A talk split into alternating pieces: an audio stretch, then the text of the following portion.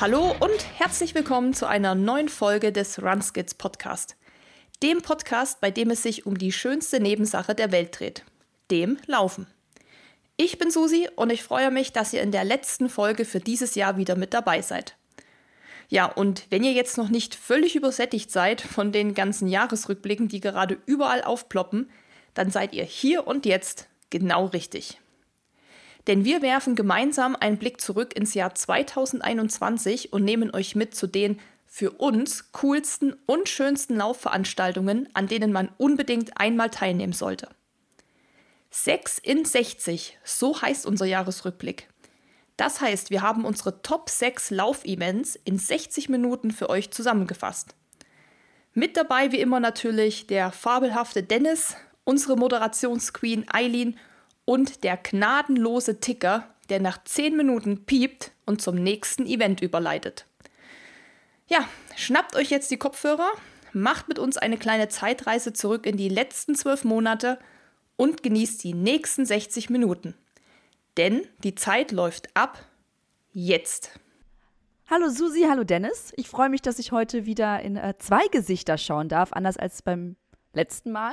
Deswegen, hi, wie geht's? Hi, ich, ich mal an.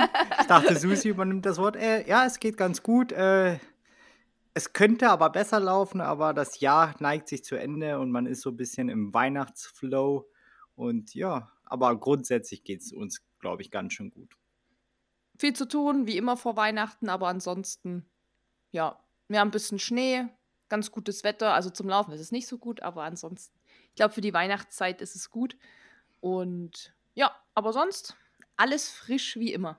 Und äh, passend zur Weihnachtszeit machen wir auch eine, ja, eine, eine Weihnachtsfolge, eine Jahresendfolge, eigentlich kann man sagen. Und zwar habe ich euch diesmal einen Auftrag gegeben. Ihr solltet eure sechs Lieblingsevents aus 2021 rauskramen. Und da sprechen wir gleich drüber. Wie es genau abläuft, das erkläre ich gleich. Aber erst die Frage, wie leicht oder wie schwer oder wie ist es euch ergangen, zu sagen, okay, wir müssen uns jetzt auf die sechs Events sagen, okay, die machen wir jetzt und mit denen über die sprechen wir jetzt. Eigentlich easy, weil es waren ja nicht so krass viele Events dieses Jahr. Also es ist ja noch so ein bisschen mhm. in diesem ganzen Corona-Zeitalter nicht so, dass man jetzt irgendwie ständig da on Tour ist. Und ja, von daher war es relativ einfach, weil wir ja auch zu zweit sind und bei sechs Events kann man eigentlich schon sagen, jeder pickt sich so seine drei Favorites raus. Und ich glaube, das haben wir dann auch so gemacht. Und ja, so ein, zwei, da war das eh klar, was da mitgenannt werden muss. Und das dritte findet man dann irgendwie auch. Ich glaube, es wurde eine gute bunte Mischung zwischen Trailrunning und Triathlon. Ähm, ja, ich freue mich voll auf die Folge, weil ich glaube, das wird ein cooler Rückblick auch für uns, mal wieder in Erinnerung von 2021 zu schwelgen und ja, freue mich. Wieso, wie findest du das, dass äh, es eine Mischung ist aus Trailrunning und Triathlon? Ja, also ich bin eher erstaunt, jetzt gerade, wo das Dennis gesagt hat, dass eigentlich in dieser ganzen Sache der Marathon oder der Straßenlauf ja voll eigentlich fehlt. Also normalerweise wäre es ja so, dass, dass es mehr Straßenläufe gibt, also Marathon oder sowas. Und dann vielleicht mal noch ein Trail mhm. oder vielleicht ein Triathlon. Aber jetzt ist es schon so krass zu sehen, dass wir jetzt gerade nur, in Anführungszeichen, nur Triathlon und Trailrunning haben, was daran liegt, dass sich Dennis auf Triathlon fokussiert und ich mich auf Trailrunning. Und von daher ist es jetzt, glaube ich, und natürlich auch, weil es wenig Straßenläufe ja auch gab. Also ich weiß, es gab schon so den ein oder anderen oder Berlin-Marathon, aber das waren halt keine Events, die wir eh gemacht hätten. Von daher, ja, also ich finde es okay, zumal ich ja zumindest bei einem äh, Triathlon auch mit dabei war und supportet habe. Deshalb kann ich da ja vielleicht auch was mit sagen. Bei dem anderen nicht, aber dafür ist ja Dennis da. Und grundsätzlich ist zu sagen, äh, die genau. Saison ist ja auch relativ spät ins Jahr gestartet. Ich glaube, erst im Mai, Juni waren ja die ersten Wettkämpfe und da ist die halbe Straßenlaufsaison eigentlich um mit dem Frühjahr. Also deswegen kommt es ganz gut, dass wir den Fokus dieses Jahr auf Trail und Triathlon gelegt haben und ich glaube, trotzdem haben wir ein paar schöne Sachen erlebt. Habt ihr auf jeden Fall. Und äh, über diese sechs Events wollen wir jetzt natürlich auch sprechen. Und zwar machen wir das ein bisschen anders, als man das sonst macht. Wir machen das ein bisschen Game Show-like. Ihr habt pro Event 10 Minuten Zeit. Ich habe gleich einen Timer auch, der wird auch irgendwann äh, Geräusche von sich geben. Wenn die 10 Minuten rum sind, wird nicht mehr über das Event gesprochen. Bis dahin, ich habe ein paar Fragen vorbereitet, ihr könnt erzählen, ihr könnt ein äh, bisschen sagen, Tipps geben, alles Mögliche. Ich habe die Events alle vorbereitet hier. Und wenn die Zeit rum ist, ist die Zeit rum. Okay? Also nichts leichter als das, weil wir können uns ja, wie ihr alle wisst, sehr kurz fassen. das ist jetzt auch gar keine Herausforderung für uns oder so.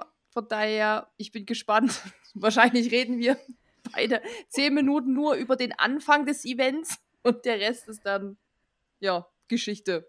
Aber für die Podcast-Zuhörer ist das ein gutes Intervalltraining. Also zehn Minuten jedes Mal äh, Vollgas und dann zehn Minuten locker. Also das passt.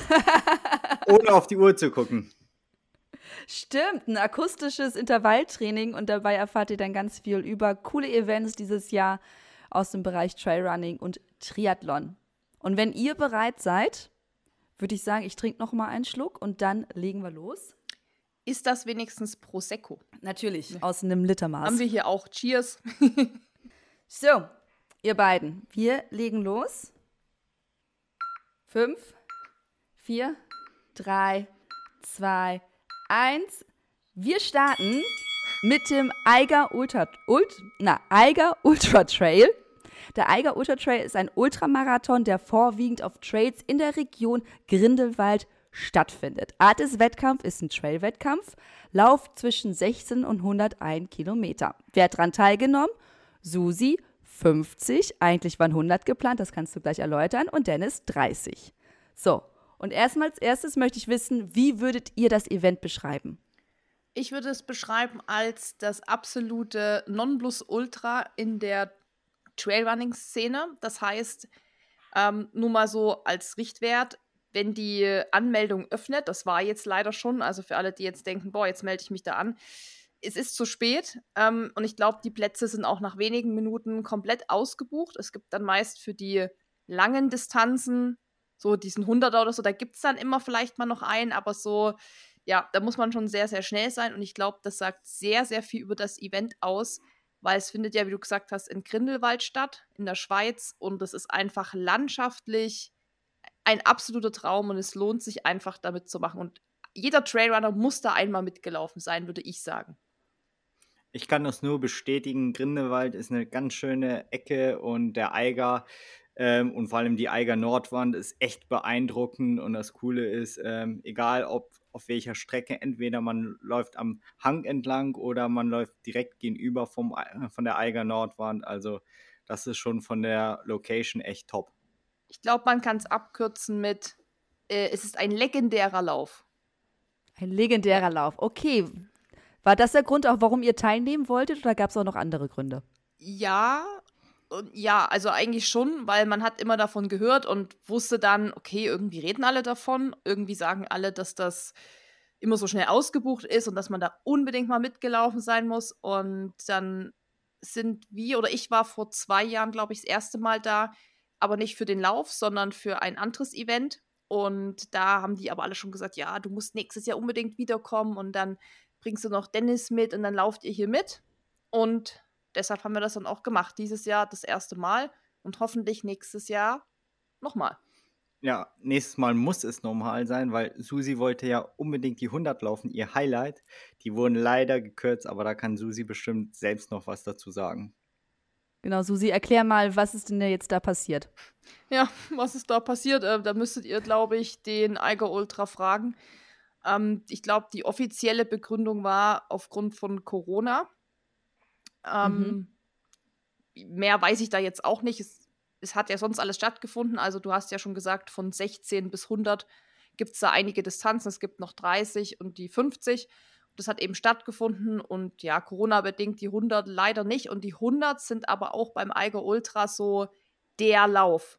Also eigentlich mhm. macht man beim Eiger Ultra auch nur mit, wenn man es, also macht nicht nur mit wegen den 100, aber das ist so eben den ihr Steckenpferd, den ihr Aushängeschild ist der 100 Kilometer Lauf. Und es war natürlich dementsprechend sehr, sehr schade. Aber somit waren dann quasi die 50 der, der Lauf an dem Tag dann sozusagen. Also es war ja dann die längste Distanz. Ähm, genau, das war sehr, sehr schade, aber es war trotzdem schön, weil auf 50 muss man erstmal rennen. Mhm, absolut.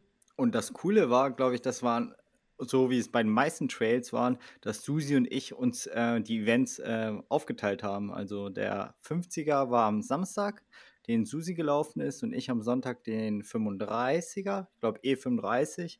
Äh, und da konnten wir uns gegenseitig supporten und das war also das war dieses Jahr echt gut. Das war auch in späteren Trail-Events konnten wir uns gut aufteilen und ich glaube, das macht auch den Charme an Trail-Events, dass man so viele äh, Distanzen hat, dass eigentlich für jeden was dabei ist. Was war denn für euch so ähm, das Besondere an diesem Event dieses Jahr? Also wahrscheinlich erstmal überhaupt, dass es stattgefunden hat. Und dass ich dann natürlich, nachdem ich da schon mal gewesen bin und auch schon Teile dieser Strecke mal gelaufen bin, ähm, einfach jetzt auch im Wettkampf da antreten konnte. Und ich war auch super gut drauf und ähm, bin da echt auch eine super Zeit gelaufen. Und also für alle, die auch jetzt sagen, okay, wo könnte ich mal so einen Trail laufen? Das ist halt recht laufbares Terrain auch. Also es ist wenig jetzt super hochalpin und total schwer. Also da gibt es dann ganz andere Events, sondern man hat da wirklich auch die Möglichkeit, es gut zu laufen. Und das hat mich eben, also das mag ich einfach. Ich mag halt Rennen. Also ich mag einfach in Bewegung sein. Und ich glaube, das hat es besonders gemacht. Und ich bin dann auch eine Woche noch da im Urlaub gewesen. Also ich hatte auch da noch Geburtstag und habe gesagt, komm, da bleibe ich gleich noch die Woche. Und das war, glaube ich, die einzige Woche auch dieses Jahr, wo jeden Tag 30 Grad waren und Sonne satt, weil sonst war ja der Sommer so durchwachsen. Und mhm. ich glaube, deshalb hat alles gepasst und ja, deshalb war es einfach sehr, sehr schön. Genau, von Datum sprechen wir Mitte Juli, damit man das einordnen kann, wann wir so die Sommerzeit hatten, voller äh, Sonnenschein. Ja, und für mich war es besonders, weil ich eigentlich den überhaupt nicht laufen wollte, weil ich eigentlich noch kaputt war vom einen Trail davor, aber da kommen wir später noch äh, zu mehr. Ähm, bin da die 35 gelaufen mit, ich weiß nicht, ich glaube 2000 Höhenmeter. Ähm, mhm.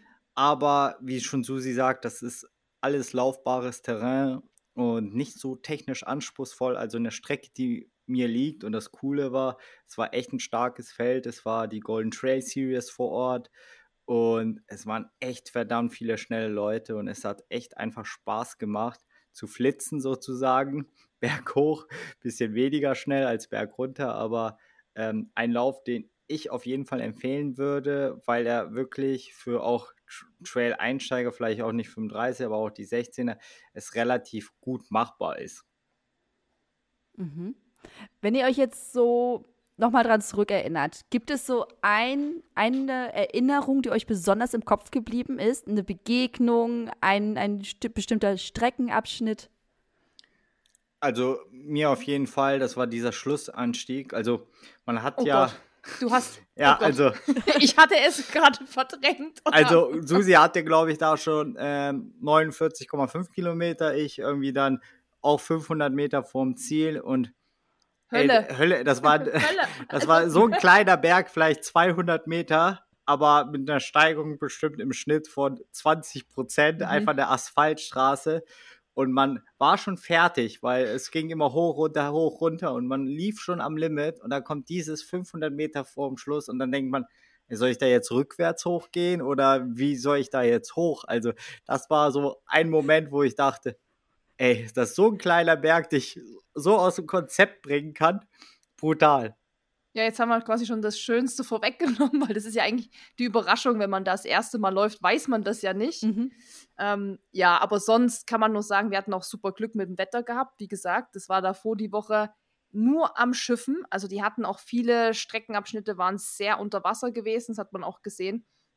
Und als man dann natürlich so ähm, zum Berg hochkam und dann zu diesen ganzen Hotspots und dann zog das so ein bisschen auf und so. Das ist einfach immer ein Highlight. Also die Landschaft ist einfach das Highlight und ähm, das macht einfach Bock. Und klar, der Anstieg am Ende, den hatte ich schon komplett aus meinem Kopf gestrichen. Also, weil der ist wirklich Töter.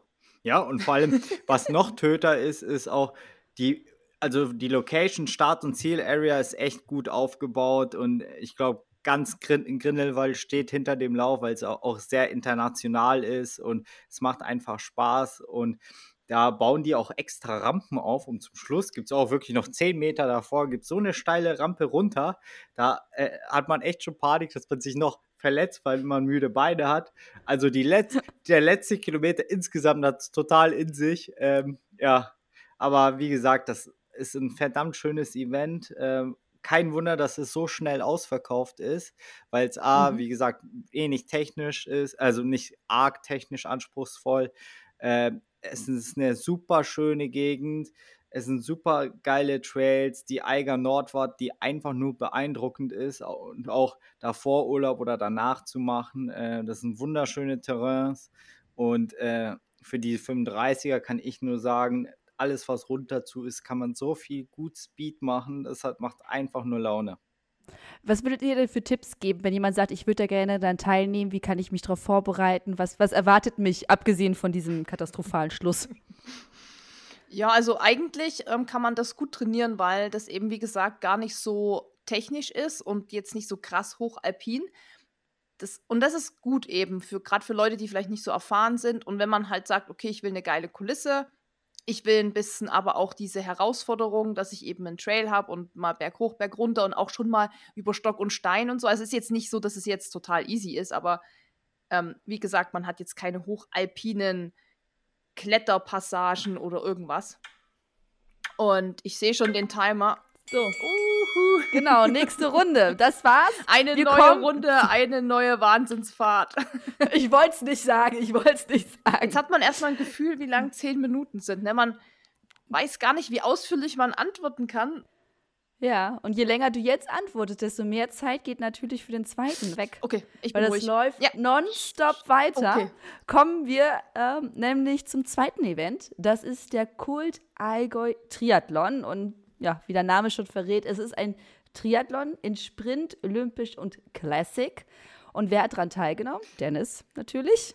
Genau. Und Vielleicht magst du mal selber das Event in ein paar Sätzen beschreiben. Ja, äh, diesmal war ich der Protagonist, sage ich mal. Und wie der Name schon sagt, das ist einfach eine Kultveranstaltung. Neben den großen äh, Markenveranstalter wie Ironman und Challenge gehört, glaube ich, der Allgäu Triathlon zu den bekanntesten in Deutschland. Und wenn man sagt, ich möchte mal ein Triathlon machen und ich möchte nicht unbedingt auf die Langdistanz und olympisch möchte ich auch nicht und man sagt, mir ist die Zeit egal, dann äh, kann ich nur den Allgäu empfehlen. Es ist eine super anspruchsvolle Strecke.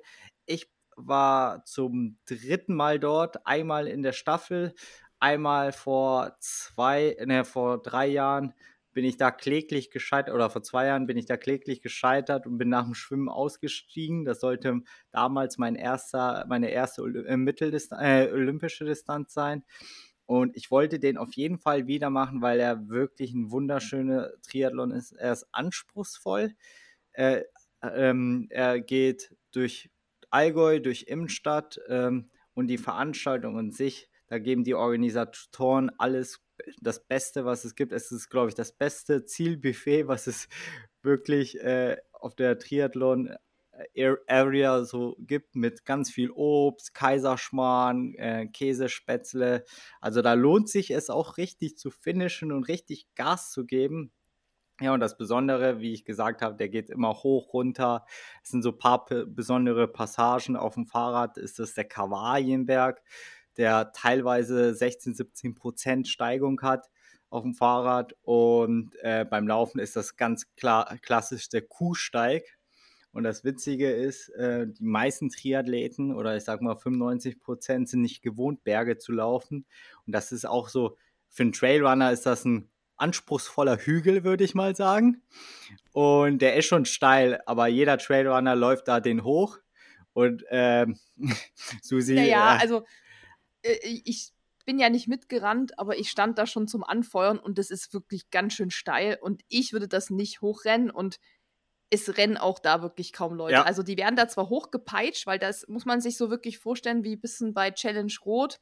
Wie heißt es dort? Der Solarer Berg. Bei Solarer Berg, wo dann die Leute so, oder Tour de France, wo sich die Leute so richtig eng stellen und dann ist da wirklich nur so eine mhm. schmale. Spur. Und so ist es auch ein bisschen da an diesem Kuhsteig. Und dann werden die Leute da so hochgepeitscht, da hat man dann auch so große Kuhglocken und aber die gehen dann schon. Und ich würde es auch nicht rennen, aber Ja, gut. Ja, aber das war, das ist cool. Auch nicht also, repräsentativ. ich bin zwar den hochgerannt und beim Allgäu. Natürlich. nee, äh, ja, Trailer, Trail-Herz-Ehre, sag ich mal. Ähm, musste vertreten. Und beim Allgäu ist das auch, Coole ist, da sind auch ganz gute Stars dabei. Also vor zwei Jahren äh, war mal Jan Frodeno dabei und ähm, also das ist schon ein sehr bekannter Triathlon in der deutschen Szene und ist auch, glaube ich, ein der ältesten seit 1900, Ende 70er oder sowas. Okay, dann gleiche Frage wie vorhin. Wenn du jetzt an dieses Event für dieses Jahr dran, dran denkst, was ist dir da besonders im Gedächtnis geblieben? Im Gegensatz zum Eiger war es mir dort äh, im Gedächtnis geblieben das schlechte Wetter. Also das war brutal. Noch in der Nacht war so ein Gewitter, das war unglaublich. Das war auch dieses Jahr das erste Mal, wo man die Fahrräder am Samstag schon mal einchecken musste. Bei den kleineren Events, kurze Info, checkt man eigentlich am Renntag die Fahrräder ein äh, vor dem Start. Und ähm, dieses Jahr aufgrund von Corona haben die das alles entzerrt. Und ähm, ich habe im Bus gepennt und das war brutal. Also um 4 Uhr aufgewacht vor Donner, weil es so ge äh, äh, geblitzt hat, gedonnert hat. Die Hütte hat gewackelt. Die Hütte hat gewackelt. Ich weiß noch, also ich hatte wirklich schon Panik im Auto. Äh, Susi war zu Hause oder ich glaube, äh, du ich warst war, unterwegs. Nee, Auf jeden nee, Fall nicht ich war da. zu Hause und habe aber, also hier hat es so gescheppert bei uns, so heftig. Ja. Ich dachte wirklich, unser Haus bricht ein. Und da habe ich dann an Dennis gedacht, dachte, scheiße, der liegt jetzt in diesem Bus und habe ihm geschrieben, irgendwie nachts um vier und da war das aber schon bei ihm gewesen, das Unwetter und zog quasi schon zu uns rüber. Mhm, aber okay. ich, so wie das halt hier gescheppert hat, habe ich gedacht, der Ironman, äh, nee, der Triathlon, der wird niemals stattfinden, weil das war dann irgendwie am nächsten Tag ja auch noch so schäbig gemeldet, also so richtig mit auch Gewitter halt, ne? Und ich meine, das ist mhm. ja immer das Problem im Sommer, dass die Events so vom Unwetter oft auch, ja, leider unterbrochen werden. Ja, und da hatte ich schon ein bisschen Schiss, dass Dennis dann halt wieder ja, kommen muss. Und das, das Problem beim Unwetter ist es vielleicht nicht der Regen an sich oder Gewitter, wenn er vorbeizieht, sondern im Regen, wenn man im Wasser ist, ist, ist es eh egal. Aber dann auf der Radstrecke und vor allem der Allgäu Triathlon hat so eine anspruchsvolle Radstrecke, wo man richtig schnell runterfährt.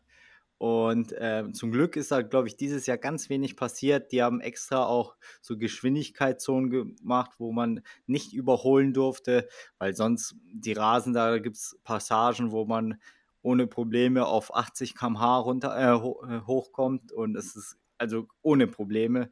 Und dann, wenn die Straße noch nass ist, es geht ganze Zeit berghoch, berg runter. Ähm, ja, das ist, war sehr anspruchsvoll und dann dachte ich mir, okay, auch um 4 Uhr als es geregnet hat, gedonnert hat, ui, ui, ui, es wird hart. Würdest du das Event nochmal machen? Ja, auch. Sagst du? Ach, auf jeden Fall, weil, wie gesagt, das ist eine Kultveranstaltung. Es ist auf jeden Fall keine Bestzeitenjagd. Also, da kann man auch keine Zeiten vergleichen mit irgendwie anderen Mitteldistanzen. Die haben auch eine andere Länge. Es ist 1,9 Kilometer Schwimmen, 80 Kilometer Fahrradfahren und knapp über 20 Kilometer Laufen also nicht klassisch 90 und 21. Ähm, man schwimmt in, äh, im großen Alpsee. Das Wasser ist, naja, hört sich schöner an, als es ist, aber ich konnte dort meine Aquaphobie dieses Jahr besiegen und das finde ich ganz cool. Und mhm. ähm, mhm. es war halt nicht äh, äh, schnell, aber es war wichtig wieder mal Freiwasser zu haben. Die Radstrecke ist, wie gesagt, wunderschön und die bin ich auch öfters mal so im Training gefahren, weil die echt äh, super ist, schön, äh, schön ausgeschildert und Laufstrecke ist ganz schön wellig. Aber sowas liegt mir. Es geht immer hoch, runter, hoch, runter, hügelig. Und ich kann es empfehlen, weil die Veranstalter machen dort super Arbeit. Alles im, super, äh, im Vorfeld ist super organisiert. Es gibt äh, zahlreiche Getränke, zahlreiche Verpflegungsstationen, auch nach dem Event, vor dem Event. Ähm, ja, da haben, glaube ich, die Sponsoren wirken da ganz schön viel mit und die ganz, auch dort lebt die ganze Region von äh, den Triathlon. Ähm, wenn jetzt jemand zu dir kommen sagen würde, ich hätte irgendwie Bock daran teilzunehmen, wie, welche Tipps würdest du geben? Wenn du sagst, okay, äh, wenn du dich jetzt genau für den Allgäu-Triathlon vorbereiten möchtest, dann ist es besonders darauf zu achten, X, Y und Z. Genau. Also beim Schwimmen sehe ich da eigentlich am wenigsten Probleme, weil das ist, mhm. ein, ist, ist ein See, ist ein relativ ruhiges Gewässer und da am wenigsten Fahrrad ist wirklich schon die Hausnummer. A, würde ich sagen, trainiere Berge zu fahren, trainiere irgendwie Kraft in den Beinen zu haben, weil zwar ist der Kavalienberg mit 16 Prozent ähm, ein recht anspruchsvoller Anstieg, aber der ist noch relativ kurz, der geht vielleicht 400 Meter, aber danach kommt ein Stück, was sich sehr zieht, irgendwie mit 6 Prozent und das zieht sich 5 Kilometer lang und am Ende wird es echt hart und vor allem auch die Abfahren üben. Also da ist das Fahrradfahren A und O. Und wenn man die Chance hat, sollte man die Strecke vorher abfahren. Also das ist wichtig. Auch, mhm. auch es muss nicht schnell sein. Es kann auch am Tag vor, äh, davor sein oder am besten zwei Tage davor, dass man wenigstens sagt, okay, wo geht es steil runter, weil es geht nicht nur ein Hügel hoch und ein Hügel runter, sondern äh, es geht ganz Zeit hoch runter und ähm, da würde ich mich am meisten darauf vorbereiten.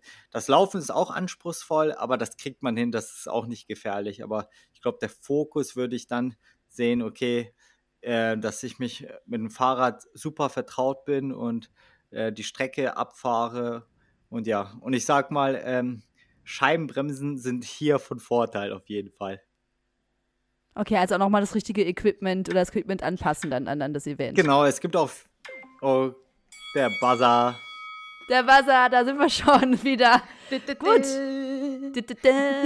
Kommen wir zum nächsten Event, schon zum dritten Event für heute, der Großglockner Ultra Trail. Der Großglockner Ultra Trail ist ein Ultramarathon in Österreich. Er führt mit Start und Ziel in Kaprun weitgehend auf Wanderwegen rund um den Großglockner. Erstmals 2015 ausgetragen ist er mit einer Streckenlänge von 110 Kilometern und rund 6500 positiven Höhenmeter einer der anspruchsvollsten Bergmarathon in Österreich. Und da habt ihr beide teilgenommen. Susi wollte eigentlich 110 laufen, ist dann 80 gelaufen. Schon wieder was passiert. Und äh, Dennis habe ich hier 30 stehen. Ist true, richtig. not true. Ist, ist, ist beides komplett richtig. Wie würdet ihr diese Veranstaltung beschreiben in euren eigenen Worten? Großglockner ähm, ist tatsächlich so ein Mythos. Also es gibt ja auch so diesen Mythos Glockner und also dies, wenn man sich damit mal beschäftigt, es ist, wie du schon gesagt hast, einer der anspruchsvollsten Läufe. Ich glaube nicht nur in Österreich, sondern in der ganzen Dachregion, würde ich sagen. Okay der ist auf jeden Fall ähm, anders als der Eiger Ultra, vielleicht jetzt nicht der absolute Einsteiger-Trail-Lauf. Ähm, ich weiß jetzt gar nicht, was war das kürzeste? 30? Oder gab es noch was kürzeres? Gab es noch 20? Also es gab, nee. der, der 30er war diesmal sogar im Vorfeld am Freitag früh, das weiß ich. Und ich habe da relativ spontan äh, gemacht und ich glaube, das war der kürzeste. Ja, also die 30 sind schon die kürzesten, glaube ich auch. Und dann gab es eben noch die 60 oder 50, 50 waren das noch, 80 und dann gab es eigentlich noch die 110. Und zu zweit kannst du laufen. Eigentlich. Und es gab auch, also es gibt anders, also es gibt 30. So viele Optionen. Genau, 30, 50, 80 und 100. Und jetzt war es quasi so, dass alles auf 80 gekürzt wurde. Nee, es gibt doch auch noch 90.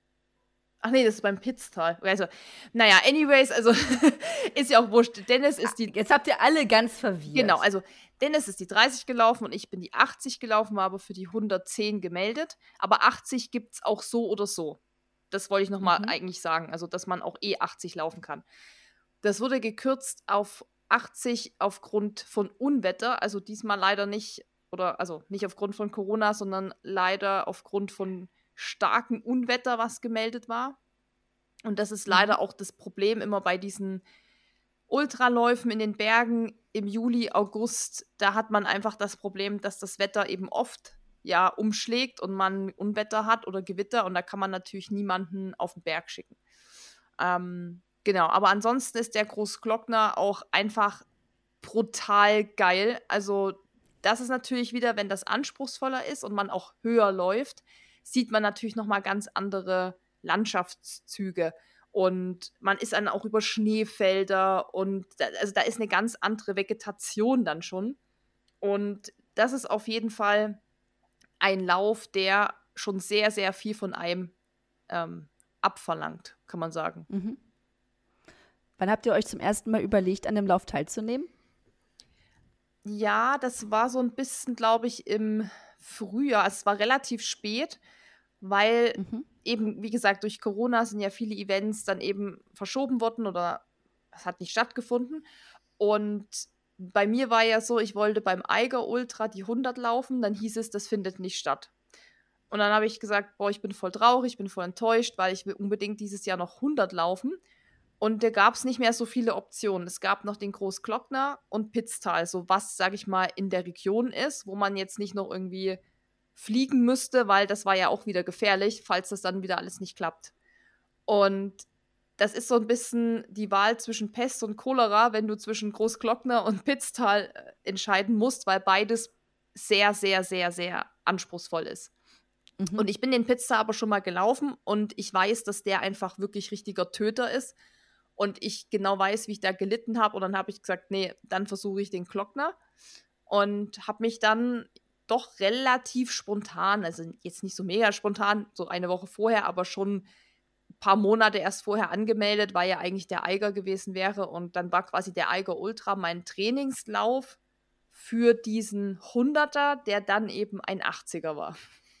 Bei mir war es ein bisschen spontaner, weil ich, ich glaube, mhm bis vor kurzem, bis vor kurz vor Start des 30er wusste ich nicht mal, dass der am Freitag startet, weil ich dachte, der startet genau wie äh, Susi am Samstag und ich wollte eigentlich Susi komplett supporten und da meinte Susi, nee, der startet am Freitag und ich glaube am Donnerstag habe ich mich entschieden, äh, da, ah, super spontan. Also super spontan da mitzumachen und äh, was Susi schon richtig sagt, der ist von technischen her eine, ein Tick anspruchsvoller, also einen großen Tick. Das habe ich auch gemerkt beim Runterzu. Ich habe geflucht, das glaubt ihr nicht. Also äh, für mich war schon sehr, da war ich schon sehr am Limit, auch physisch und mhm. psychisch, ähm, weil es war runterzu echt technisch und äh, erst als es wieder so ein bisschen flacher wurde, ein bisschen, wo man wirklich Speed laufen konnte, da hat es mir richtig gefetzt und da konnte ich auch noch den vierten Platz ergattern, aber das war wirklich, weil es halt noch, ja, das war, weil einfach nur Vollgas und leicht bergab und Straße und dann konnte ich auch gut machen, aber alles, was bergunter mit, äh, was anspruchsvoll war, äh, da habe ich echt geflucht. Dann auch hier die Frage, was ist euch am, am meisten in Erinnerung geblieben? Welche Erinnerung?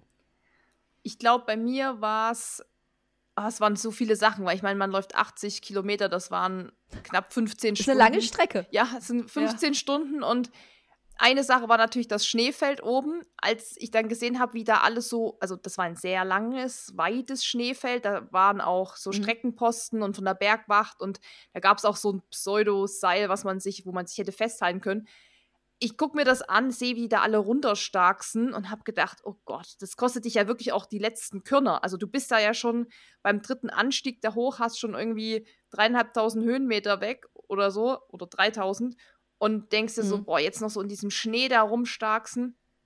Und dann sehe ich nur so zwei, drei Leute haben sich dann halt auf den Hintern gesetzt und sind halt das ganze Ding einfach runtergerutscht.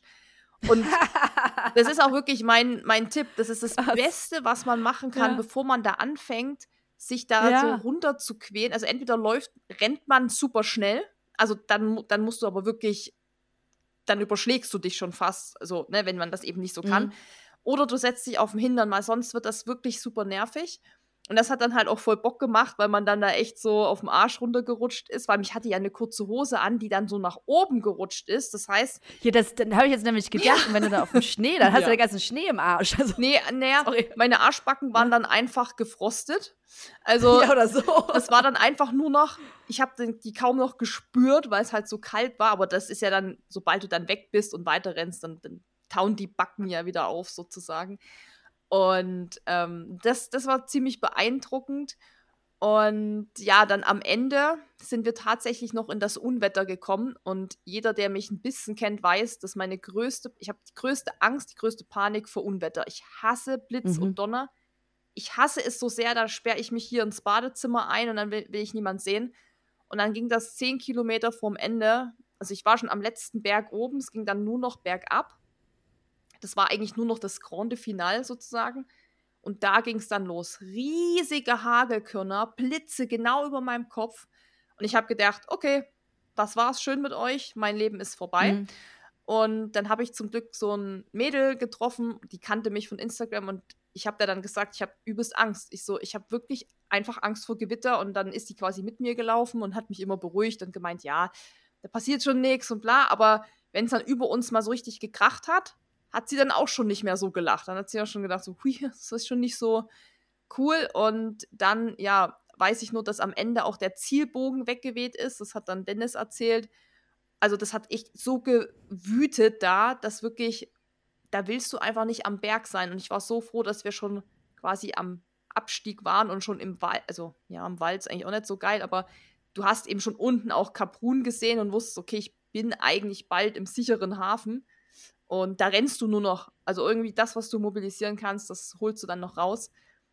Und ja, dann war das einfach, also das war, ist mir natürlich hängen geblieben, weil mich das so ein bisschen ne, immer mitnimmt mit Gewitter. Aber am Ende war es dann natürlich trotzdem, als es ein bisschen aufgehört hat und nur noch geregnet hat, war es dann halt nur noch geil, weil an sich der Lauf eben landschaftlich, also Hammer. Also mega geil. Dennis? Ja, also bei mir blieb auch, also erstmal dieses technisch anspruchsvolle, äh, oh nee.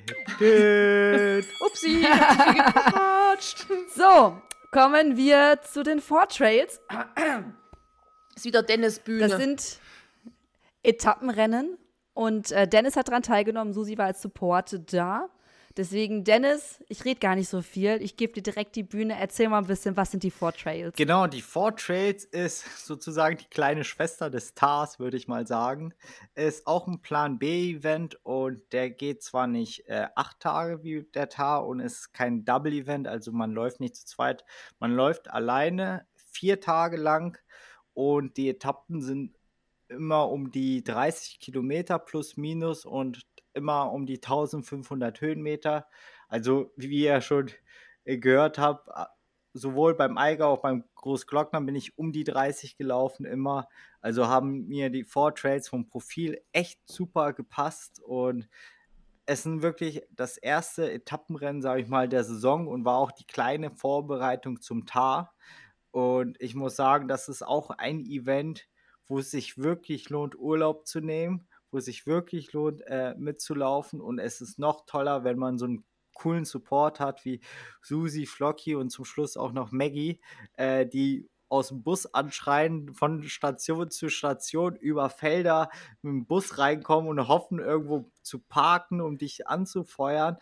Und allgemein kann ich nur jedem empfehlen, wenn man die Chance hat, ein Etappenrennen zu laufen, dass man den macht, weil die ersten zwei Tage ist es noch alles so verhalten, aber spätestens ab Tag drei kennt man sich. Man kennt, wer vor einem läuft, wer hinter einem läuft, wie das Umfeld ist.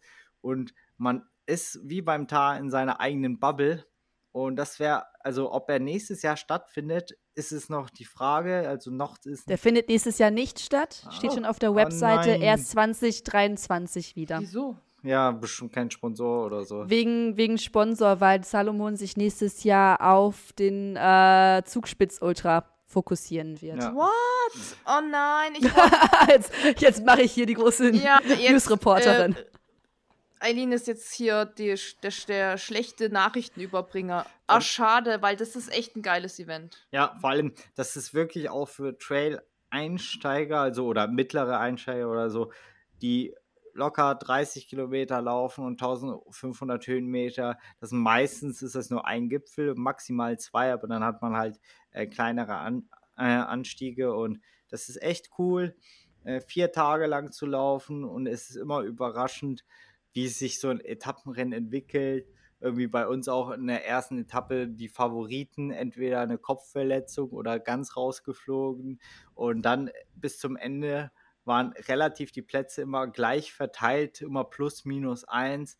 Aber da entwickeln sich auch Freundschaften und es ist erstaunlich, wie viel Spaß so ein Event hat und was der Körper in der Lage ist, sich wieder neu zu motivieren, neu zu regenerieren. Und für, für den Tar war das die beste Vorbereitung, die ich haben könnte. Hm. Welche Tipps hast du denn so für die, die schnelle Regeneration von Tag 1 auf Tag 2, Tag 2 auf Tag 3? Was, was sind denn da die Sachen? Hast du da irgendwas anderes ausprobiert für den Tag schon zur Vorbereitung? Was hast du da so gemacht? Also ganz klassisch wirklich viel trinken, das ist, hilft auf jeden Fall. Äh, ich hatte noch die Reboots mit, dann gab es so diese Klassiker wie äh, Wechseldusche, äh, viel Beine hochlegen, nicht extra irgendwie Meter gehen, gut sich ernähren, also jeden Tag, aber das ist eigentlich kein Problem, weil man verbrennt halt viele Kalorien, kann man sich auch viele Kalorien äh, zuholen.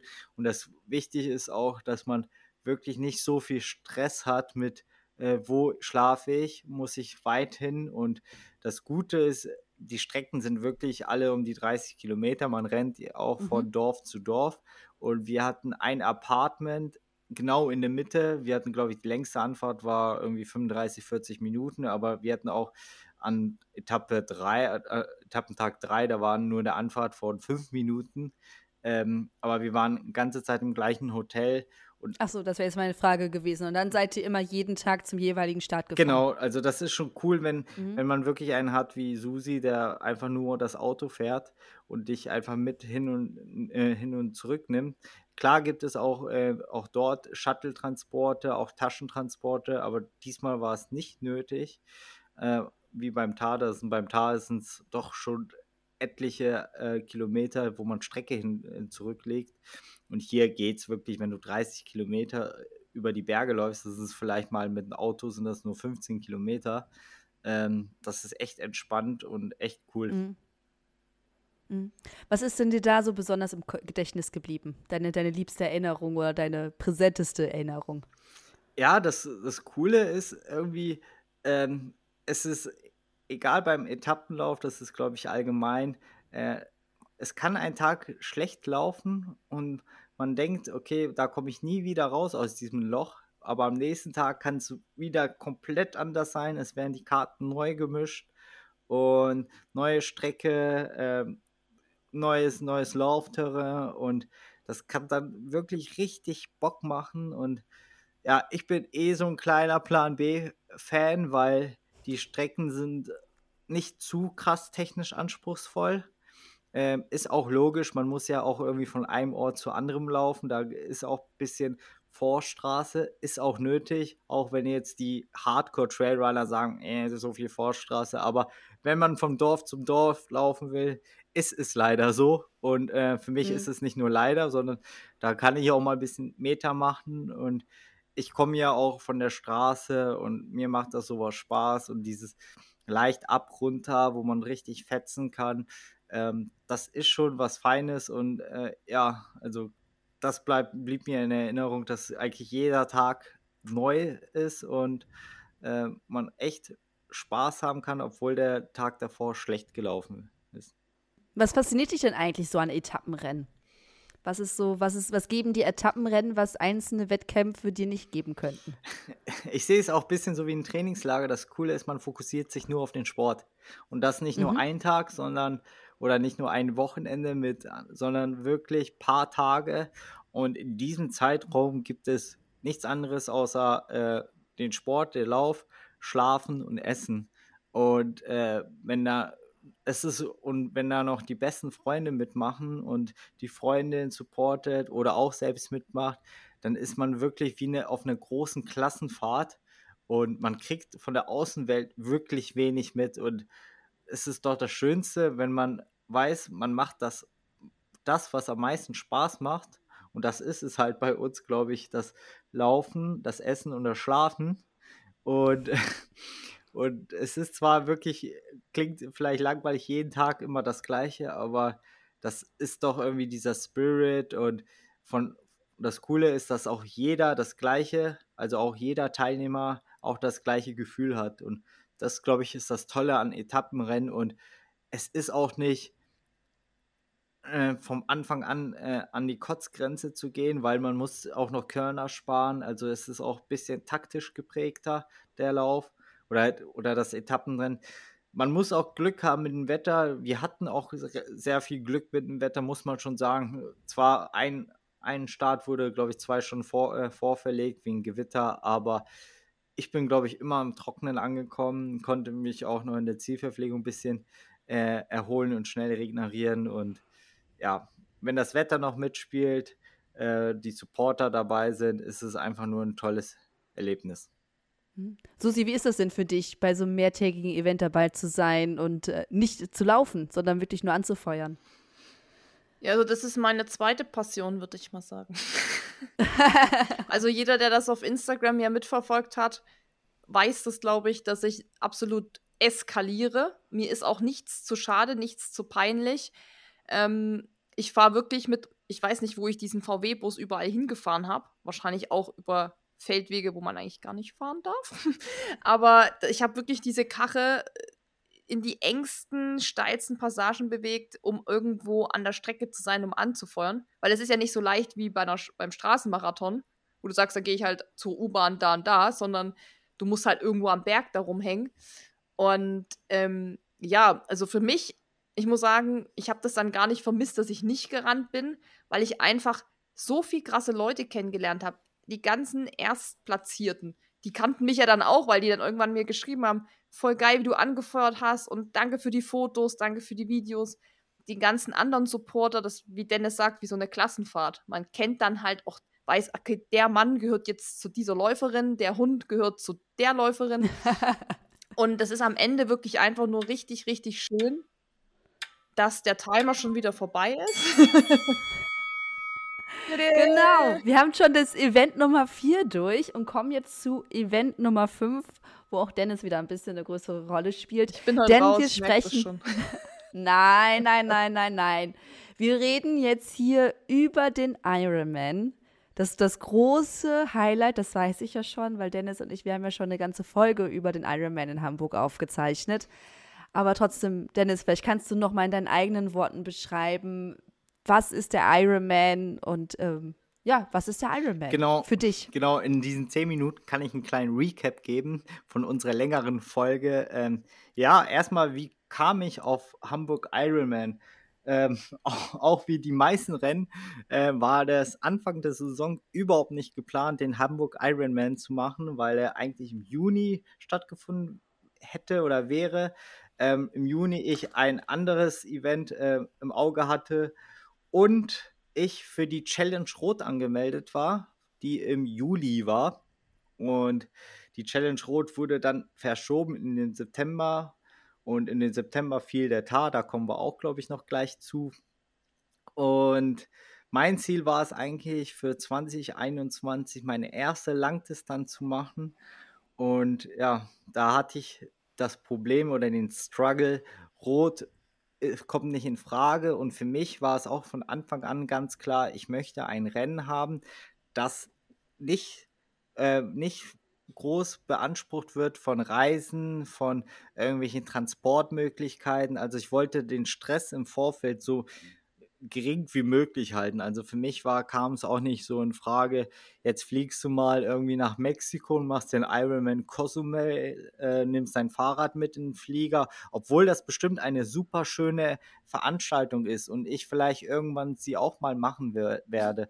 Aber äh, nicht für den ersten und Hamburg ist das Gute. Ich habe Familie in Hamburg und ich habe den Veranstalter irgendwie so lange genervt, bis der gesagt hat, äh, ja, die Plätze werden wieder aufgemacht. Und da war ich, glaube ich, der erste Nachrücker gefühlt und habe den Platz bekommen und habe mich gefreut, Ende August am äh, Ironman Hamburg teilzunehmen. Mhm. Was war denn für dich so das Highlight an dem Event? Ja, ich glaube. Bestimmt das Schwimmen. also das, das, Schwimmen war das Highlight danach, wie gut es doch lief. Und ähm, wenn man die Bilder von mir kennt, wie viel Panik ich in den Augen hatte. Ähm, aber das komplette Highlight war wirklich diesen Ironman zu machen, dieses Wochenende mitzuerleben, äh, durch Höhen und Tiefen zu gehen, durch äh, von super gelassen, ich freue mich drauf, bis ey, scheiße, was machst du denn da? Und schaffst du das wirklich? Und ja, die Alster hat nur 17 Grad und äh, es ist verdammt kalt. Ähm, genau, und das Wetter war anders wie bei den Trailläufen katastrophal. Also es war Nieselregen, es war kalt, es war, glaube ich, irgendwie 10, 12 Grad. Ähm, ja, also nicht das beste Wetter. Im Wasser ist es einem relativ egal. Und man muss sagen, Hamburg hat auch aber leider nicht das schönste Wasser im Gegensatz zum äh, Kult, was wir äh, äh, vor, im Vorfeld äh, erwähnt haben, ist, äh, äh, ist der Ironman Hamburg von der Wasserqualität nicht gerade empfehlenswert, weil man schwimmt durch die In-Alster, Bin-Alster, wo ein Tag zuvor noch die Dieselschiffe fahren und man schmeckt wirklich durch das Wasser ja, den Diesel. Und man, und man sagt auch so, äh, wenn man durch die Tunnel schwimmt, durch die Brücke, guckt bitte nicht nach rechts oder links, da kann mal auch eine tote Möwe liegen. Also ich, oh. ich habe eh nicht die, äh, die Zeit und. Also das Detail hast du in der letzten Aufnahme nicht genannt, ja, als wir drüber gesprochen haben. Ist mir auch jetzt eingefallen. Äh, aber ich hatte auch nie den, das Problem, weil ich war so fokussiert bei meinem äh, Schwimmen, dass ich das äh, ich hatte nicht mal die Zeit, nach links und rechts zu gucken. Also da äh, bin ich mit mir äh, beschäftigt. Das ist auch eigentlich richtig mhm. gute Werbung für den Ironman Hamburg. Ja, aber nee. Kommen Sie in unser absolut reines Gewässer. Tote Möwen inklusive. es kann sein, es muss nicht sein. Nee, äh, es kann auch eine Ratte sein. Genau. Äh, ansonsten ist Radsteck, Radstrecke super flach, dafür super windig, wie man es Hamburg kennt und Laufstrecke auch an der Alster, äh, an der Alster entlang und ähm, ist, ist, ist wirklich vier Runden Erlebnis pur, ganz viele Fans und das Hamburg, also Hamburg zeichnet sich aus, egal in welcher Sportart. Ich glaube, ob das der Marathon ist, das, äh, die Cyclassic im Fahrrad oder auch der Triathlon. Hamburg ist für mich eine Sportstadt und die Leute da sind verrückt nach Sport. Und eigentlich, so wie ich Hamburg kenne, je schlechter das Wetter ist, umso verrückter sind die Leute, die dich anfeuern. Und das war für mich das Highlight-Event dieses Jahr, weil ich unbedingt diesen Ironman machen wollte. Und es war halt das Schöne, Susi von, von morgens, von der ersten Minute bis, bis ich die Medaille um hatte, bis ich im Bett war, ganze Zeit unterstützt. Meine Familie da war da, äh, viele Freunde und äh, das das ist wirklich schon so die, der extra Power oder die extra Power, die man benötigt, um so, äh, so, ein, äh, so eine Distanz zu finishen. Obwohl ich mit dem Ergebnis im Endeffekt weiß ich, da ist noch super viel Potenzial und das Rennen lief alles andere als optimal später am Laufen, wo ich noch Magenschmerzen hatte, weil ich zu wenig getrunken habe und, und, und. Äh, aber ich war super happy und und ich würde das Event nie missen. Es war ein erster Ironman und eine tolle Erfahrung für mich. Und ja, also Hamburg, ich glaube, mit der Entscheidung in Hamburg zu starten, war es schon die richtige Entscheidung und ähm, würde ich immer so wieder machen. Mhm, gut, dann Susi. Also erstmal alle Details könnt ihr natürlich in der ähm, Ironman-Folge nachhören und deswegen und Susi war nicht Teil dieser Aufnahme, deswegen schaue ich mal zu dir rüber und frage mal, ähm, wie hast du das Ganze wahrgenommen? Also wirklich auch diese, diese bisschen diese Zeit von, von Dennis, von der Vorbereitung und als dann irgendwann immer der Ironman näher rückte. Schlimm. Reicht das? also, ich habe auch zu Dennis gesagt, mach das nie wieder mit mir. ähm, weil du eigentlich ich habe ja das im Allgäu miterlebt, mit dem Schwimmausstieg, mit der Panikattacke. Mhm. Und diese, also ich habe ja alles miterlebt. Einfach jede, jede Höhe, jede Tiefe, jedes Drama, jedes Glücksgefühl. Aber in dem Moment, wenn du da stehst und du kannst die Schwimmer ja nicht tracken, da gibt es immer so eine Hochrechnung, aber das ist natürlich nicht wie beim Laufen dass die dann über so eine Matte schwimmen und dann mhm. siehst du, ah, er ist jetzt bei Kilometer da und da oder bei Meter da und da. Und ich habe die ganze Zeit, mir war wirklich kotzübel. Ich konnte nichts essen, nichts trinken, nichts. Ich stand nur am Rand und habe gedacht, hoffentlich passiert nichts. Wirklich. Ja. Also das ist das Einzige, was ich da hatte, war pure Angst, dass da irgendwas passieren könnte. Als er dann aus dem Wasser rauskam, war erstmal so, dass die ganze Anspannung abfiel. Und dann hat man gedacht, so, okay, jetzt, jetzt ist easy, jetzt kann ich gleich mal was essen und so. Ja, dann ging es auf die Radstrecke und es hat geregnet. So. Mhm. Und ich wusste ja auch, okay, Regen, Rad, Schienen, Straßenbahnschienen oder über was die da gefahren sind, ist jetzt auch keine gute Kombi. Und da war mhm. aber das Gute, dass die ja Runden gefahren sind und somit habe ich ihn regelmäßig immer mal gesehen. Und das konnte man auch gut tracken und da war es relativ entspannt. Aber man hat immer mal so einen Krankenwagen gehört.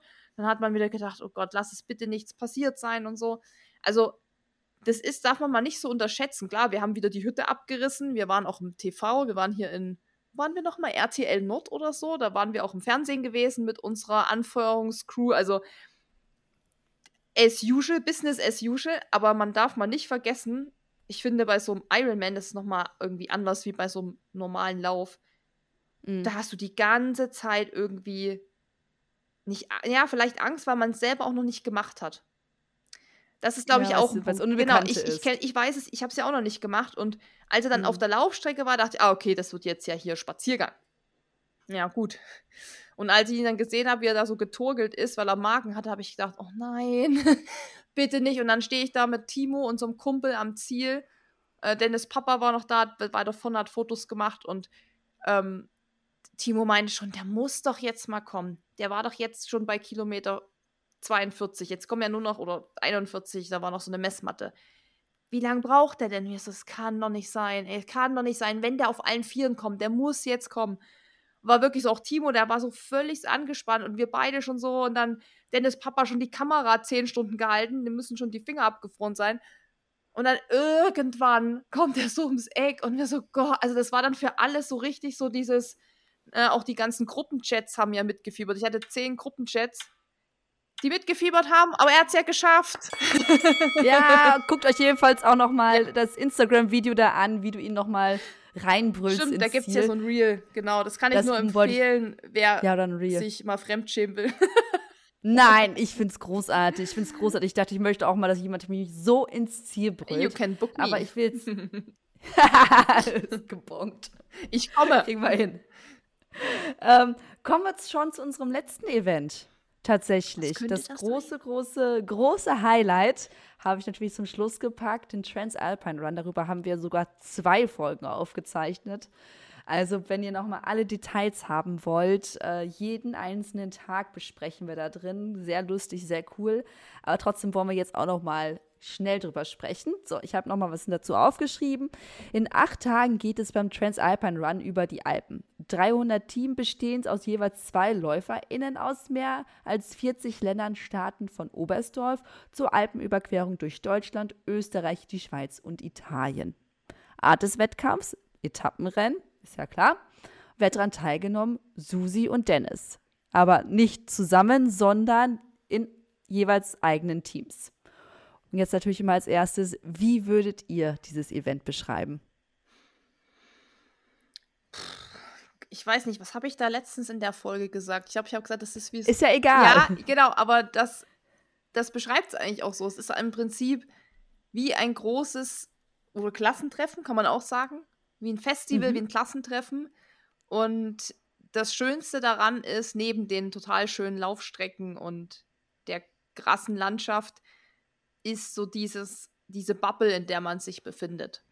Und für alle, die Traillaufen lieben, die gern Herausforderungen lieben, die einfach mal was anderes machen wollen und die wirklich mal komplett sich challengen wollen, ist das, glaube ich, das beste Event, weil es eben auch super organisiert ist. Also es ist ja immer noch so in so einem Zwischending zwischen diesem, ähm, also zum nächsten Schritt, wo man sagt, so Joey Kelly-mäßig, man läuft jetzt von Hamburg nach Venedig und ernährt sich nur von den Dingen, die die, die Natur gibt. Das ist ja quasi das mega, mega krasse und. Wollte gerade sagen, das ist so ein bisschen. Genau, und dieser Tar ist eben schon an so einer Grenze, wo du sagst, das ist was mega krasses, wie du schon gesagt hast. Du hast ja die ganzen Zahlen gerade nochmal genannt. Diese Kilometer, mhm. diese Höhenmeter, diese Tage, diese Belastung. Aber es ist eben noch organisiert. Ne? Das Thema auch mit Bustransfer, Gepäcktransport, Hotels das hat eben noch so ein bisschen Komfort-Style, aber man kann sich halt voll und ganz auf seine sportliche Challenge konzentrieren. Und ich glaube, das macht es halt aus. Und das ist ein guter Einstieg, was heißt ein Einstieg, aber wenn jemand sagt, ich will jetzt eben irgendwann mal so diesen Joey Kelly-Style machen, ist es, glaube ich, aber ein guter Einstieg, um erstmal zu gucken, wie kann das halt mein Körper überhaupt und ich muss mich mhm. um nichts kümmern. Also ich glaube, das ist eben das Besondere an dem Lauf, diese ganze Organisation und man kann sich ganz und gar auf sein, auf dieses Laufen konzentrieren. Mhm. Es ist ein Abenteuer im gesicherten Rahmen. Das ist gut Oder? zusammengefasst, genau, ja, kann man sagen. Also jeder, der so ein Abenteuer sucht, aber eben sagt, boah, mir ist das jetzt zu krass mit Selbstversorgung und ähm, weil da ist ja auch die Strecke abgesteckt, also ne, es gibt eine Streckenmarkierung, es gibt ja auch Läufe, die das nicht haben. Da, da gibt es ja auch dann schon welche, die sagen, boah, nee, da muss ich mich dann noch navigieren und so. Und ich glaube, genau wie du sagst, das ist dann eben so ein, so ein sicheres Abenteuer. Wenn ihr jetzt beide mal nochmal an diese Tage zurückdenken müsst, und das war ja sowieso schon ihr Highlight, welche, welche Erinnerung ist, also wenn ihr euch jetzt wirklich nur eins rauspicken dürft, eine Begegnung, ein Streckenabschnitt, ein, ein Gefühl, ein Gedanke, was würdet ihr da rausnehmen und sagen, boah, das, das war, ist, ist meine Erinnerung an den Transalpine Run? Ja, meine Erinnerung ist ganz klar der letzte Tag. Ähm, die Leute, die schon die erste Folge gehört haben, äh, wissen es, ich bin ja am vorletzten Tag, äh, habe ich sozusagen eine kleine Pause eingelegt, weil es nicht ging. Und der letzte Tag mit frischer Energie, re relativ frischen Beinen, also ich glaube, nach äh, fünf Tagen Laufen kann man nicht von 100% frischen Beinen rechnen, aber eine, wieder ein, ein Streckenabschnitt, der lang war, aber der gut laufbar war, der einfach nur Spaß gemacht hat. Ich glaube, auf den ersten acht Kilometern über 1000 Höhenmeter hoch und danach ging es wellig runter und das war wirklich von Anfang bis Ende irgendwie gefühlt ein Runners High für mich und das ist meine, das war ein, ein super Abschluss und ein Abschluss, wo ich einen richtig guten, äh, wo ich zufrieden bin und Haken drunter machen kann. Susi, was ist so deine, deine Erinnerung an den Transalpine Run? Ich habe eigentlich nur gute und ich sehe hier gerade nämlich links von mir stehen unser Foto. Also ich zeige dir das jetzt, das sieht, sieht zwar ja. keiner, aber... Ja, du kannst es mir zeigen und ich kann es ja beschreiben, was ich sehe. Ja, und zwar habe ich das Wenn im das Nachgang klappt. dann für unsere, weil du weißt ja, wir waren in verschiedenen Teams. Also Dennis und ich waren mhm. in einem Team, aber wir waren ja auch als größere Gruppe da. Wir waren ja mhm. insgesamt zwei, vier, fünf, mit, mit Daniel waren wir sechs Leute gewesen, also drei Teams. Und ja, dann hat halt jeder von denen, außer Daniel, der ist ja nicht mit drauf, weil er dann ausgestiegen ist, ähm, mhm. habe ich hier von einem Stadtbereich sozusagen, haben wir so ein Gruppenfoto gemacht. Also wir haben genau, ihr steht da alle zusammen, mhm. typisches Gruppenbild, habt euch alle so ein bisschen in den Arm genommen. Genau, und, ähm, und oben sieht man ja auch diese Uhr, ne, die ja. Startzeit sozusagen. Und das war, glaube ich, am zweiten, dritten Tag oder so. Zweiten? Mhm. Nee, es war am zweiten. Genau. Weil ich muss aber noch nee, mal ganz kurz das schnell zusammenfassen. Ja. Genau, Susi, du bist ja mit ähm, Daniel gelaufen. Mit Daniel gelaufen und Dennis mit Marian. Ne? Genau. genau. Und, und, und Daniel hatte ja schon ab dem ersten Tag ging es ihm nicht gut. Ganz und dann genau. ist er quasi ganz, bis zum letzten, nee, am letzten Tag ist er nochmal mitgelaufen, ne? Er oder? ist bei dem Bergsprint nochmal mitgelaufen. Genau, beim Bergsprint. Aber jetzt so. bei dieser Etappe, wo das Foto quasi entstanden ist, da mhm. war er eben nicht dabei. Und ja, das habe ich dann eben jetzt im Nachhinein nochmal ausgedruckt und habe das den anderen dann geschenkt hier mit so einem Aufsteller halt, dass sie sich das hinstellen Sehr können. Schön. Also Sehr einfach nur so als kleine Erinnerung. Und wenn ich das halt so sehe, klar kann man jetzt, ich glaube, Zieleinlauf und dieses Gefühl, es geschafft zu haben, das ist immer irgendwie an erster Stelle. Aber ich glaube, das Thema Team und das eben mit deinen Freunden zu erleben, spielt nochmal in einer anderen Liga, würde ich sagen. Weil wir haben auch gesagt, es wäre nur halb so geil gewesen, wenn Dennis und ich nur zu zweit gewesen wären oder wenn Marian nur mit Shari gewesen wäre. Dann wäre das auch cool und mega geil, aber sowas noch mit Leuten zu teilen, mit denen du halt die gleiche Leidenschaft teilst und die auch deine Freunde sind, ist nochmal ein anderes Level. Und wir, deshalb haben wir auch gesagt, das war so, das haben alle gesagt am Ende, eben das in der Gruppe zu erleben. Und obwohl natürlich wir nicht alle zusammen gerannt sind, sondern natürlich jede, jedes Team für sich und ne, da auch natürlich große, große Zeitspannen dazwischen waren, zwischen den mhm. Zieleinläufen, hat man ja trotzdem das Gleiche erlebt. Und das ist ja immer das Schöne auch am Laufen. Also ich meine, du läufst Berlin-Marathon mit dem schnellsten Mann der Welt so, oder mit dem schnellsten Marathonläufer der Welt, mit Eliud Kipchoge. Ähm, und obwohl ihr eigentlich dahingehend ne, komplett ein unterschiedliches Niveau habt, könntet ihr am Ende zusammen sitzen, abends, irgendwie beim Carboloading wieder, beim, beim, bei der Kalorienrückführung und würdet über die gleichen Sachen reden und ihr würdet das gleiche mhm. sagen, ah oh ja, bei Kilometer 30 hatte ich voll mein Tief und dann würde er sagen, ja, stimmt und so. Und das macht ja das Laufen aus und das, glaube ich, ist das spezielle, besondere jetzt für uns gewesen bei dem Tar. Mhm. Ihr habt aber schon beide gesagt, ihr würdet ihn ja nochmal laufen. Jetzt nicht unbedingt nächstes Jahr oder übernächstes Jahr, sondern halt irgendwann anders. Was unterscheidet denn jetzt der Transalpine Run von, von anderen Etappenläufen? Was würdet ihr sagen, ist so der größte, größte Unterschied, wenn es da einen gibt?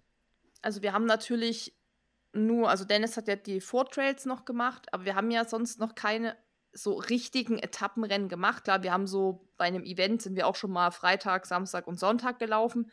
Aber das ist mhm. natürlich nicht so dieses Etappenmäßige von Ort zu Ort und am Ende ist man an dem Ziel. Ich glaube aber einfach, dass eben diese Events, das wird ja alles von Plan B organisiert, eben was da das unterscheidet, es ist ein bisschen kommerzieller einfach, dadurch, dass es eben so gut organisiert ist. Dadurch, dass man sich eben nicht selbst verpflegen muss und sich die Strecke nicht noch selber mit dem Kompass zusammensuchen muss, ähm, ist es, glaube ich, das, was es eben so ein bisschen zugänglicher macht für die breitere Masse. Also es kriegt mhm. so ein mhm. bisschen weg von diesem Touch, von diesem super Extremen, wie wenn wir jetzt sagen, wir rennen jetzt acht Tage über die Alpen, nur mit unserem Rucksack und das war's. Da wird, na, das ist mhm. einfach schon für viele viel weiter weg. Ist es eh schon diese unfassbare Distanz. Aber dadurch, dass es eben so ein richtiges Event ist, was organisiert ist, wie ein 10-Kilometer-Lauf ums Eck oder wie der Berlin-Marathon, kriegt das eben mehr so diesen, ja, Touch, dass jedermann rennen ist vielleicht jetzt zu viel gesagt, aber für jemanden, der eben ein gewisses Niveau hat und so eine Herausforderung sucht, kann man das, glaube ich, schon sagen, dass es so jedermann Rennen-Style dann hat. Oder? Genau, dass es so ein bisschen machbarer wirkt zumindest. Ja, genau, weil man sich eben um nichts kümmern muss, weil das ist ja meistens das, was es anstrengend macht. Oh, mit Klatschen! Mit Klatschen sogar. Wir haben es durch. Ja, cool. Wir haben es durch.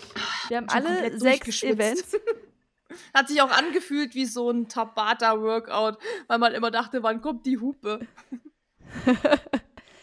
Wenn ihr jetzt noch mal so über die sechs Events, wir haben ja noch mal drüber gesprochen. Das heißt, ihr wart ja auch immer noch mal kurz gedanklich dabei. Wenn ihr jetzt so drüber nachdenkt, gibt es irgendwas, was ihr jetzt noch unbedingt darüber sagen wollt, weil ihr jetzt gesagt habt, so, oh Gott, das, ist, das fällt mir jetzt gerade noch ein, das ist ein Gefühl oder ein Moment oder eine Information, die ich jetzt noch gerne teilen möchte? Ich überlege gerade. Ich glaube, zu den Highlights von uns haben wir schon die großen Podcast-Folgen aufgenommen. Und mhm. ähm, was ich cool finde für alle Hörer, wenn ihr noch Fragen habt über die Events, wo, wir, wo der Buzzer schon zu früh waren, wenn ihr die Fragen stellen könntet, dass wir vielleicht mal eine zweite Folge machen können mit den ganzen Fragen, die kommen, die wir noch nicht beantwortet konnten. Ja, oder über mhm. Instagram oder so. Ich meine, die, sag ich mal, die meisten, die uns folgen, die kriegen ja auch viel mit, weil wir nehmen ja die Leute immer mit auf die Events. Das heißt, das ist ja immer alles schon sehr nahbar. Es gibt klar immer noch mal so explizite Fragen, wie wie hast du das dann da und da gemacht? Aber ich glaube, so ein Gefühl, vor allem für das Event, kriegst du immer ganz gut, wenn du dir auch die Highlights anguckst bei uns auf dem Insta-Kanal da speichere ich das ja immer ab und da kann man sich auch mal viel nochmal angucken, wenn man jetzt sagt, eben wie gesagt, hier Großglockner, das war mir jetzt zu kurz, kann man da auch nochmal reinschauen. Da gibt es dann eben auch, da gibt es auch Videos von dem Schneefeld und, und zwar nicht, wie ich da runterrutsche, weil ich habe dann irgendwie Schiss, dass ich das Handy noch verliere und so. Und ich fand es dann auch ein bisschen weird, weil es ist halt trotzdem ein Wettkampf und ich war halt schon so ein bisschen on fire, dass ich da auch gut bin. ähm, ja, aber sonst zu deiner Frage, ja, es ist einfach super schwer, da glaube ich einen Satz zu sagen zu so vielen unterschiedlichen mhm. Events und Distanzen. Ähm, es sind alles Events auf jeden Fall, die wir empfehlen können. Da ist jetzt kein, sonst hätten wir es natürlich auch nicht ausgewählt zu unseren Top 6. Aber ich glaube, das sind alles auch Events, die alle Besonderheiten haben, also anders besonders sind. Und mhm. ja, ich bin einfach nur froh, dass wir die Möglichkeit hatten, das dieses Jahr zu machen, weil eben das ja lange unklar war. Und klar, ich bin natürlich traurig, dass die 100 nicht geklappt haben. Aber letztendlich bin ich einfach nur froh, dass ich mitlaufen konnte und das erleben durfte. Und wir haben ja auch, okay, Dennis hat jetzt Tar nicht gefinisht, im Sinne von den Tar gefinisht, aber sonst haben wir ja alles irgendwie geschafft und ich glaube, das ist immer das Schönste, wenn man dann das Ziel auch erreicht. Und mhm. ja, dass sich die, das Training auch auszahlt. Wenn wir jetzt mal so ein bisschen vielleicht schon mal aufs nächste Jahr gucken. Ne? Also nach, nach einem Rückblick kommt ja immer die Vorschau. Worauf dürfen wir uns nächstes Jahr bei euch freuen oder mit euch freuen? Also ich habe, glaube ich, mehr geplant als Susi oder beziehungsweise steht bei mir mehr fest. Also mhm. bei mir steht ganz groß die, äh, der Challenge Rot. Der sollte ja dieses Jahr stattfinden. Ist leider Okay, Flocky randaliert gerade so ein bisschen hier. Flocky, Sorry. Flocky randaliert an unserem Mikrofon. Ja. Ich glaube, sie will auch sagen, was sie vorhat. Ja, nee, aber für mich, der Challenge Rot ist ähm, genau das Highlight. Dann mache ich zwei Mitteldistanzen. Kraichgau, da war ich schon für 2,19 gemeldet. Und eine neue in Dresden. Ja, da, dazu kommt bestimmt der ein oder andere Traillauf. Und ja, wo ich Susi noch ein bisschen begleiten darf. Und mal, so. guck, mal gucken, mal gucken, was Susi denn macht. Ähm, ja, also ich habe ehrlich gesagt noch gar nichts geplant, weil ich noch nicht so richtig, also doch, ich habe schon auch Ideen und ich weiß auch, was ich eigentlich machen will. Aber das würde ich jetzt hier noch nicht verraten, weil okay. solange es, ich, ich bin immer so ein Typ, wenn es dann doch, ich, wenn ich noch nicht angemeldet bin, dann will ich so nicht so an die große Glocke hängen, weil sonst redet man dann die ganze Zeit davon und sagt, ah, ich mach da mit, ich mach da mit und dann klappt es irgendwie nicht. Und ähm, auf jeden Fall soll es was Längeres werden und ich hoffe, das klappt dann natürlich auch. Und ja, aber ansonsten so richtig, habe ich irgendeins schon? Nee, ich hab, also ich muss jetzt nochmal überlegen, aber ich habe, glaube ich, gar nichts angemeldet bisher. Ja, ich glaube, wir sind alle noch vor, äh, zum Hamburg Halbmarathon nee, aus, mein Platz ist weg. aus 2019. Mein Platz ist weg. Okay, ich bin da. Ich auch. Ich, ich auch. Ja. Beim, ich habe den auch noch aus 2019. Ja, ich glaube, man müsste mal nachfragen. Ich weiß nicht, was mit meinem ist. Okay, dann, dann hätte ich eventuell Halbmarathon Hamburg. aber so. Ja, aber dann sehen wir uns. Darauf wollte ich jetzt gerade hinaus. Ja. ja, Genau, also wenn jetzt Dennis da mitläuft, dann können wir Live-Podcast während des Rennens machen. Das gibt's ja auch, also man kann ja dann das Mikro mitnehmen und dann. Mhm. Äh, aber, dann aber dann mit Knopf im Ohr, weil ihr seid mir zu schnell. Aber dann bitte nicht auf Bestzeit, sondern nur so, ja, chillig dann laufen. Dann haben wir das für heute. Ich bedanke mich bei euch vielmals, dass ihr uns nochmal mitgenommen habt auf eure sechs Highlight-Events und ich bin sehr gespannt, was es nächstes Jahr alles zu berichten gibt wo wir wieder viele Insta-Stories sehen dürfen. Also auf jeden Fall Run Skills auf Instagram folgen. Da gibt es dann die Cheering Queen Susi. Folgt mir, folgt mir für Cheerleading Skills. Oder Anfeuerungsskills. Cheerleading ist es ja nicht. Ich Support Skills. Support Skills. Ich kann ja leider keinen Flickflack und so. Noch nicht. Noch nicht. Noch aber nicht. passt mal auf. Wenn Dennis dann keine Ahnung, was er macht, irgendwelche Ironmans oder so, wenn ich dann da im Ziel rumflickflacke und das Feuerwerk zünde, ihr werdet noch viel von mir hören. Gut, ich nehme dich beim Wort. Vielen lieben Dank und ähm, wir sprechen uns ja. wieder. Dankeschön, hat Danke. Spaß gemacht, mal wieder so abzutauchen in und die. Und vor allem so ein cooles Format, finde ich echt gut. Ich habe aber, ich träume heute Nacht bestimmt von diesem Buzzer. Alles klar, bis dann. Ciao. Ciao. Wenn dir dieser Podcast gefallen hat, hinterlass uns eine Bewertung und abonniere diesen Kanal, damit du auch in Zukunft keine Folge mehr verpasst. Für noch mehr Motivation und Trainingstipps folge uns auf Instagram unter dem Namen RunSkills sowie auf Facebook und Pinterest oder besuche unsere Website www.runskills.de.